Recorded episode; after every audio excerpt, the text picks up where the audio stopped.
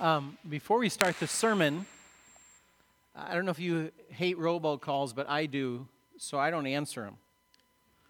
This morning, about nine o'clock, I was sitting. No, eight thirty. I was sitting in the office, and uh, what I thought was a robocall came through. It said Liberia, and I thought that's got to be a robocall.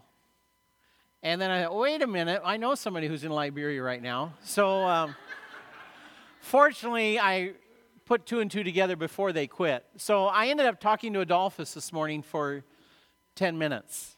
Um, and if you're a visitor here, we have a team of three people in Liberia right now working at the Lighthouse Christian Orphanage. And um, so they sent some pictures and wanted to give us an update. Here's an ice cream treat. Um, that's Adolphus buried in the bottom. Um, one of the things that Adolphus has said is that you have over 50 kids here in this orphanage who, of course, just love and want love. And so they are just constantly being touched. The kids are just all around them, hugging them, holding on to them, and just uh, overjoyed at our team being there. And uh, Jerry and Marilyn are the first white people these kids have ever seen. So it's just an amazement for them. Um, and things have gone extremely well. Um, these are some people, we think these are baptismal certificates because um, our folks are not only working at the orphanage and helping there, there's a revival going on, and Adolphus has been preaching, I think Jerry as well. And they've had numerous people come forward in baptisms. Uh, they've been in the river almost every day baptizing people. Um, a soccer team came out to the orphanage to play with the kids, and Adolphus and Jerry said, Well, we need to preach to them as long as they're here. And so Adolphus preached to them, and some of them accepted Christ and were baptized. And so they're having a great experience. And they just wanted me to thank you all for uh, your prayers and helping them be over there. Uh, one other thing, uh, the team has bought three, two or three treadle sewing machines, new, but there's not electricity, so you have to do a treadle sewing machine. Marilyn is quite a seamstress and she's so quiet. It's just so awesome how God is using this quiet woman to train these women to sew. Not just personally, but so they can generate income, create things, and sell them, which income is a desperate need in that economy right there. But Marilyn confessed on the phone, she said, I've never used a treadle sewing machine. And going in the right direction, so the wheel goes in the right direction, it's not as easy as you think. And so, um, but they're making progress with that, and the women are excited by that. Marilyn is a wonderful, quiet Christian presence and obviously having an impact. Um, there was a baby born yesterday, and the baby was named Marilyn. Um, and that probably is a little indication of the impact they're having. Now, one other thing to update you on, because we've been praying about this, and this is also, I think, important to see, because God doesn't always answer our prayers like we think we've been praying for the container. And God has opened a door and given Adolphus and the team a new advocate in the capital, Monrovia, who is a shipper. And he's helped them greatly. But in the process of researching what has happened to the container, we've now discovered this week that it was actually uh, sold at auction and the goods are gone as of right now. And we think that was all done by our official broker who was supposed to let us know when it was free and to be paid, and he didn't do that. He knew the contents because he was our broker and saw enough value in the contents that he didn't let Pastor Grigsby even know. So now further research is being done by this new shipper that we they feel very confident in. Uh, try, we know the name of the broker that did this, and they're trying to research that if there's any repercussions. But as Jerry, the ex policeman, said, there is just a high level of corruption in this country and a lot of bribes, etc. And uh, that's part of the struggle. And so they're researching that today. And part of the reason I share that with you is not always when we pray for God to fix something does He fix it like we think He should. But He does say that He is greater and that even in bad things, He will use them for good. And so we need to continue to pray Um, what will evolve out of this, what will come from that container and its contents, we don't yet know. They're still working on it. But we were praying, we thought, I thought, they're going to go in next last Tuesday and it'll be released, etc. And that's not what happened. And that's part of the spiritual life. And um, it is part of what stretches our faith. And it is part of how we learn to trust God and watch how He brings good things from bad things. So continue to pray for Adolphus and Mary. This is part of the revival um, that they're having. And uh, they've been preaching there. And great things are happening. So they're there for one more week. They come home on the 10th. So pray for them this week. And um, they'll be coming home and see how God uses them this time. So I just had to give you that update as I got that phone call this morning. I'm so glad I answered it. okay. Um, do you like to choose your player when you're ready to play a game? I always like Clue because they're such cool players. You know, who do you feel like today? Uh, Professor Plum or Miss Scarlet, um, Mrs. Peacock? and you sort of get to pick your player, and sometimes you'll argue with other people over who wants which character um, because you want to sort of be that person for the game. Uh, unfortunately, Candyland is a little more boring. I've got four characters over here, um, and in the game Candyland, which is really what we're basing this sermon series off of, you really just get to pick your color, and that's about the only choice you get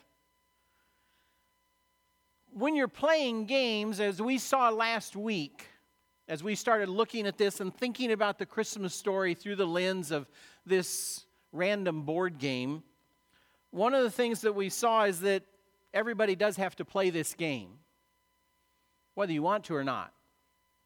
Now, if your family is like my family and you're together for a holiday and somebody says that, let's play a game, you get a quite a mixed reaction, don't you? Uh, some people scatter and they're just, where, where'd they go? They're just vanish because they don't want to play a game. And of course, there's others, yeah, yeah, yeah, yeah, yeah. And it's just which game and how quick can we get it out and play that game? Well, this game, as we saw, it happened. And we're in this game. Christmas happened. As Mark said in the prayer time, it is a reality, more real than me and you sitting here. Jesus really did come to earth. God broke into human history in some amazing ways. So it does sort of look like that crazy Candyland game board because it goes all over and twists and turns and setbacks and, and jump aheads, but that's reality.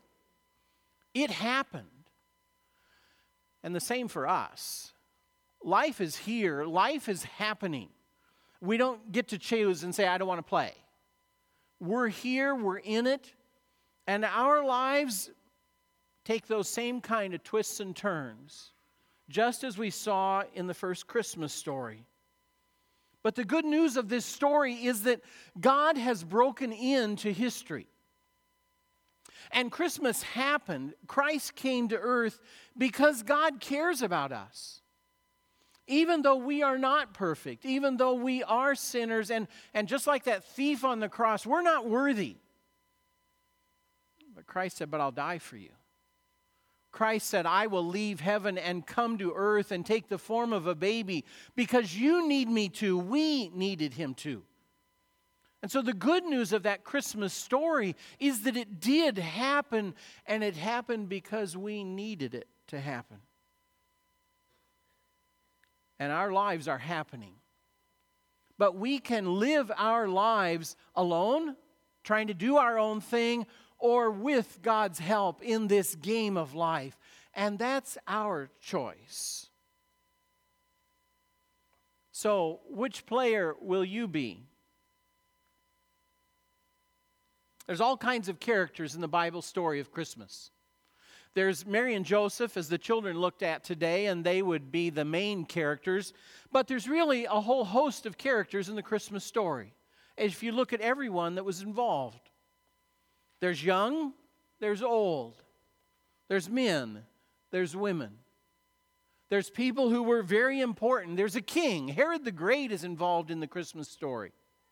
There's magi, probably from Persia, modern Iran, uh, counselors to the king, very powerful, very wealthy people.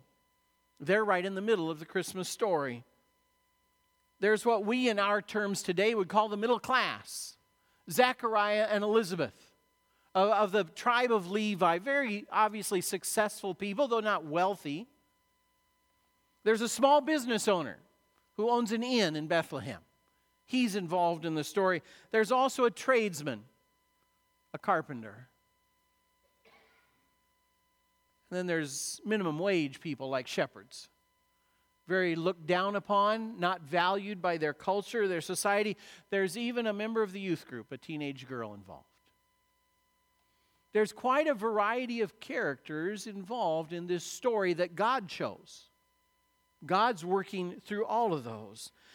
And that to me is one of the important lessons of how God did Christmas. None of this is by accident. Please understand that. And by God's choice, you see all these different people involved. Not just age or power or gender or good or bad, they're all there. But that also tells us that whoever we are today, God's interested in us. And God wants us in His story and uh, Him in our story. We fit in God's life and God's plan. And I think sometimes we look at ourselves and we might say, no, somebody else. Or those people up on stage, or those leaders, or those teachers. Yeah, God uses them. I see that. But me? Well, you're probably in this story. God uses people just like you. And God is interested in people just like you. He's interested in you. But there's something, in a sense, more important than the external circumstances of all of those characters. Everything I've talked about so far is, in a sense, what you see on the outside their age, their gender, how wealthy they were, powerful, etc. But you know, those things we don't really control a lot. I don't control how I was born, I don't control the, the family I was born into. All of those external things, a lot we have no control over. But those are just circumstances, not what's most important.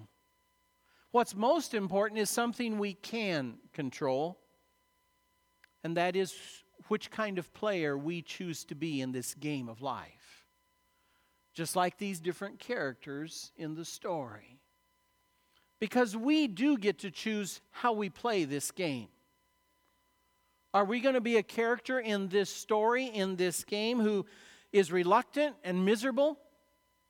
You've all seen that. Maybe you're one of those when you're drug into the family game and they sort of sit at the end of the table with their arms folded. Oh, do I have to play this? Or there's the cheat that nobody wants to play with. And you got to keep your eye on them because they're always fudging the cards and trying to get around the rules. Or there's the person who enters into the game full hearted and enjoys it and has the greatest time the attitudes of the character makes all the difference in the world, doesn't it? Much more than the circumstances on the outside. It's our perspective on the inside. And we see that in the Christmas story. We see that in Mary. Mary, who is this young girl, and suddenly this angel appears to her. She maybe has some dreams about getting married, starting a family, having a very normal life. And suddenly, this angel out of the blue appears to her and says, Guess what, Mary? You're greatly favored by God. In fact, God has chosen you to be the mother of the Messiah, and you're going to have a baby. Mary still has a choice at some point of how do you react to that. And we hear what she says in Luke 138.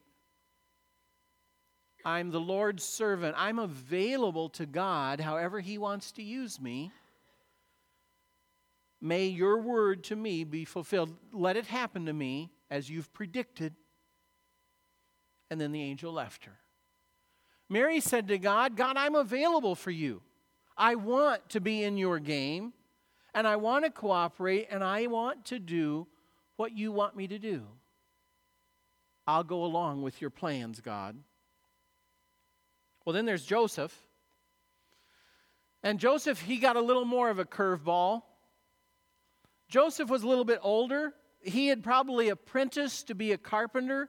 He's now ready to start his own life, be a carpenter, earn income, get married, probably build his own house, and start a family and settle down. He's a righteous man, we're told, and he just sees this wonderful life about to open up for him. And then it's discovered that his fiancee is pregnant.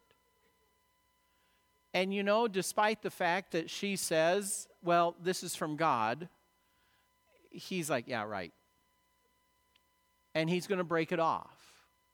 I think all of us would have had that same reaction until an angel comes to Joseph and says, Joseph, God has a different plan for you. The, the game board just took a sharp curve, Joseph. Are you going to come along? And we read in Matthew, but after he had considered this, putting Mary aside, breaking off the engagement, an angel of the Lord appeared to him in a dream and said, Joseph, son of David, do not be afraid to take Mary home as your wife, because what is conceived in her is from the Holy Spirit. She will give birth to a son, and you are to give him the name Jesus, because he will save his people from their sins. When Joseph woke up, he did what the angel of the Lord had commanded him and took Mary home as his wife. We see another reaction to the game and the twists and the turns. And what did Joseph do? Okay, this seems impossible. This seems crazy. But if God, if that's what you need, I'm your man. And he trusted that leading from God, that angel, and he took Mary home. And not only did he take Mary home, we know after that fact that he very much raised Jesus and participated fully in all of that. He too said to God, Okay, this is uh, un- crazy, but okay. A third attitude, perspective, is Zechariah. This is Zechariah and Elizabeth, the parents of John the Baptist. Zechariah was successful. He had been married for many decades, many, many years. We're told that he and Elizabeth were quite elderly, but they'd never had children. And there's two things I want you to understand about that because we see a childless couple today, and, and sometimes couples make that choice. But in the ancient world, to be childless was terrible in two reasons. One was that your children were your retirement. I mean, how were you going to live when you couldn't work? It was up to your children. There was no Social Security and there was no insurance. It was your children that would support you. So if you didn't have children, there was a time coming when you could no longer work physically, when who was going to support you? There was nobody. But for somebody who was very devout and in a religious sense, there was probably an even worse outcome of having no children. And that is the belief of that day was very clear that if you did not have children, there was clearly some sin in your life and God was punishing you. You were unrighteous. It may have been in some hidden way and not some obvious way, but there was clearly something God had against you. And that's why He wasn't allowing you to have children. And so, for both of those reasons, it was a terrible sentence to be childless. And that's exactly where Zechariah and Elizabeth were and had been for a very long time. And then, of course, Zechariah is, takes his turn to go to the temple in Jerusalem and is in the holy place and doing his duties. And he is told, Zechariah, guess what? I have good news for you. It's the angel Gabriel. And he says, Your prayers have been answered, and you're going to have a baby. We read in Luke, Zechariah asked the angel, How can I be sure of this? I'm an old man, and my wife is well along in her years. Physically, this isn't possible. How do I know you're really telling the truth? I, I just love this picture. The angel said to him, I am Gabriel. I stand in the presence of God, and I have been sent to speak to you and tell you this good news. And you doubt me? And now you will be silent and not able to speak until the day this happens because you did not believe my words, which will come true at their appointed time. I would have loved to have a video camera in that moment inside that holy place. And suddenly Zechariah can't talk because he doubted. He doubted that what God said would happen would really happen because a miracle was involved, the impossible. And like a lot of us who are pretty skeptical, it's like, well, show me the proof. And that's exactly where Zechariah was. And that skepticism caused him some suffering. Now, John the Baptist still came along, Elizabeth was pregnant, and all of that really happened. But Zechariah's skepticism cost him something in the process. There's another character involved, and that's the innkeeper. Now, if you read the Bible literally, it doesn't say there was an inn. It just says there were no guest rooms available in Jerusalem, in Bethlehem. Now, I'm one of those who likes to picture an inn and an innkeeper. But there were clearly some people who didn't make room for Jesus. They were busy. In some ways, this was a, a landfall of income for Bethlehem. Because due to Caesar's census, everybody had to go to their city of origin of the family. And so suddenly Bethlehem was inundated with guests who needed to stay and eat. So if you had a guest room or if you ran a, a source of food, you were busy as can be. And it would be so easy to be too busy for this young couple who obviously weren't extremely wealthy. And it would be easy to say, Sorry, I'm busy. I don't need the extra hassle. And there were clearly some people in Bethlehem who had that reaction to this young couple from Nazareth, far away, who had come down and needed a place to stay. That's why we read in Luke 2 while they were there, the time came for the baby to be born. And she gave birth to her firstborn, a son. She wrapped him in cloths and placed him in a manger because there was no guest room available for them. Too busy. Too busy working. Well, there's one more I have to mention, and that's King Herod. Uh, obsessed with his power and his wealth, he was already king. Uh, he had it all. Um, he was in control. And we know from history, not the Bible, we know from history that anybody that threatened his power, he had them killed. And he had numerous officials and numerous of his own family members, he had them murdered because they threatened his power.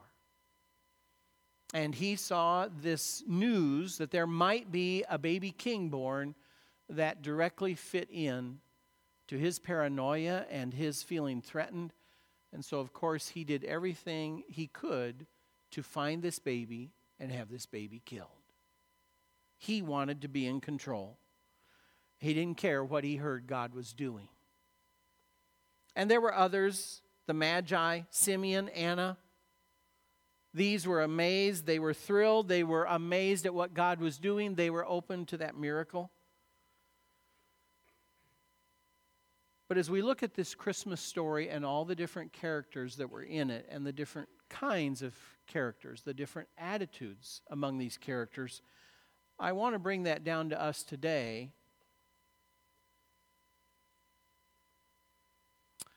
and ask us what kind of player do we want to be? What kind of character do we want to choose? You're in this game. We can't not play this game of life. Do you want to choose somebody like Mary and Joseph and be open to what God is doing? As God may put his finger on you and say, Hey, can you do this for me? I need some help over here. And it may be surprising, like it was for both of them. Are you open to that? Probably for a lot of you, there's already something in your heart, your mind, something that God may have been bringing up for you. Maybe you've been trying to ignore it. I'll do that, especially if I don't like it. If it seems scary or unpleasant, God has to tap me on the shoulder several times. Is God tapping you on the shoulder about something? Serving in some way, a person to talk to, something you need to do, a way to help or serve. Are you going to be that kind of character who says, okay, God, I th- you're asking a lot of me. I, I'm not sure I'm the right one, but if you want me to try and do this, are you going to be willing to do that?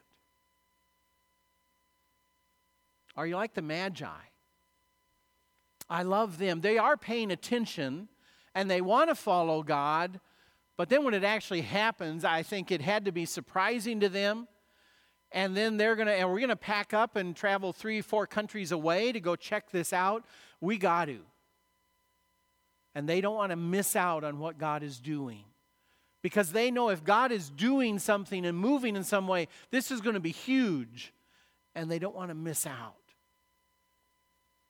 Is that some sense in your life where God is doing something? And do you hear that, that sign, that star, that something saying, Come on, get out of your pew, get out of your seat, get out of your comfort. Let's go find this. Don't miss out on what God is doing. And of course, there's always the danger for a lot of us today that we're like the innkeeper, too busy. Maybe we hear that little prompting of God that I need you over here, could you help here? But we're busy, and we can easily come up with 10 reasons why we don't have time. But you wonder did the innkeeper ever re- regret Wow, think what we missed. Don't miss by being too busy when God taps you on the shoulder. And of course, the greatest one to fear is being like Herod. But that's very real today. Not that we're kings and queens, but we can become very committed to having control, calling the shots. I want to do it my way and I want what I want. And I'm very clear on that, and I've decided that. And then God comes along and says, No, wait a minute, I've got something else. And we can fight against God. We can try and ignore Him because we are committed to our way and our plans and how we want to do it. But be careful. Because while that seems the secure way, the certain way, because it's my way, don't ever forget the outcome of Herod. Jesus came anyway, and Herod didn't get him, and he lived, and Herod died. Because you can't fight God. God is God. The good news is this God that at times we may fear or try and avoid. Christmas shows us that this God actually cares a lot about us and he came to earth because of how much he cares. And letting him run the game, letting him have control in our lives, it shouldn't scare us, though it may, but we don't need to be afraid. Because he is such a good God and he loves us so much. One of the verses that gets memorized a lot is Jeremiah 29. Verse 11 I know the plans I have for you, declares the Lord plans to prosper you and not to harm you, plans to give you hope and a future. That's who God is. That's the God of Christmas. That's the God who is running this game of life. Really, it's not us, it's Him. But we shouldn't avoid Him and run away from Him because this is the kind of God He is. And getting closer to Him and letting Him have a greater say in our lives and listening for His direction and His call and His prompting and His, I need your help, it shouldn't scare us. It is an invitation to be a part of the adventure of what He's doing in this world. And He says, I'd like you, just like Mary and Joseph and and, and the Magi, I'd like you to help me. Join in my story, God says. And what could be more exciting than that? What character will you be in your life with God. Let's pray. Father, I, I thank you for this story and just all of the people involved that you chose to use, or even those who tried to fight against you in the outcome. Father, there's so much to teach us, so much for us to learn. Help us honestly look at ourselves. Show us what kind of character we've been, but help us. Help us choose to be like Mary and Joseph, like the Magi, like the shepherds, who, when they heard something from you, they said, Yes, God, we want to follow you. Use us. We want to be your people. Help us be like them. In your Son's name, amen.